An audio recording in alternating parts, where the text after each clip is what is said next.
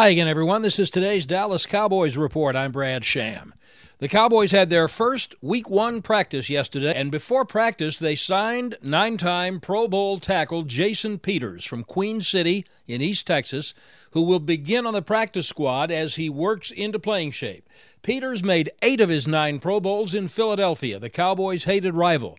While he's getting ready to play if called on, Peters will also be sharing knowledge with rookie Tyler Smith, expected to start Sunday night at left tackle. And with what will Peters try to help the rookie specifically?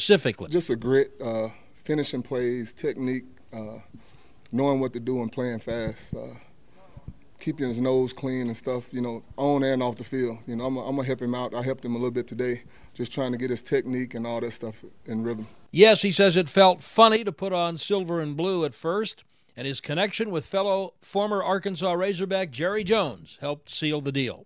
That's today's Cowboys Report. I'm Brad Sham.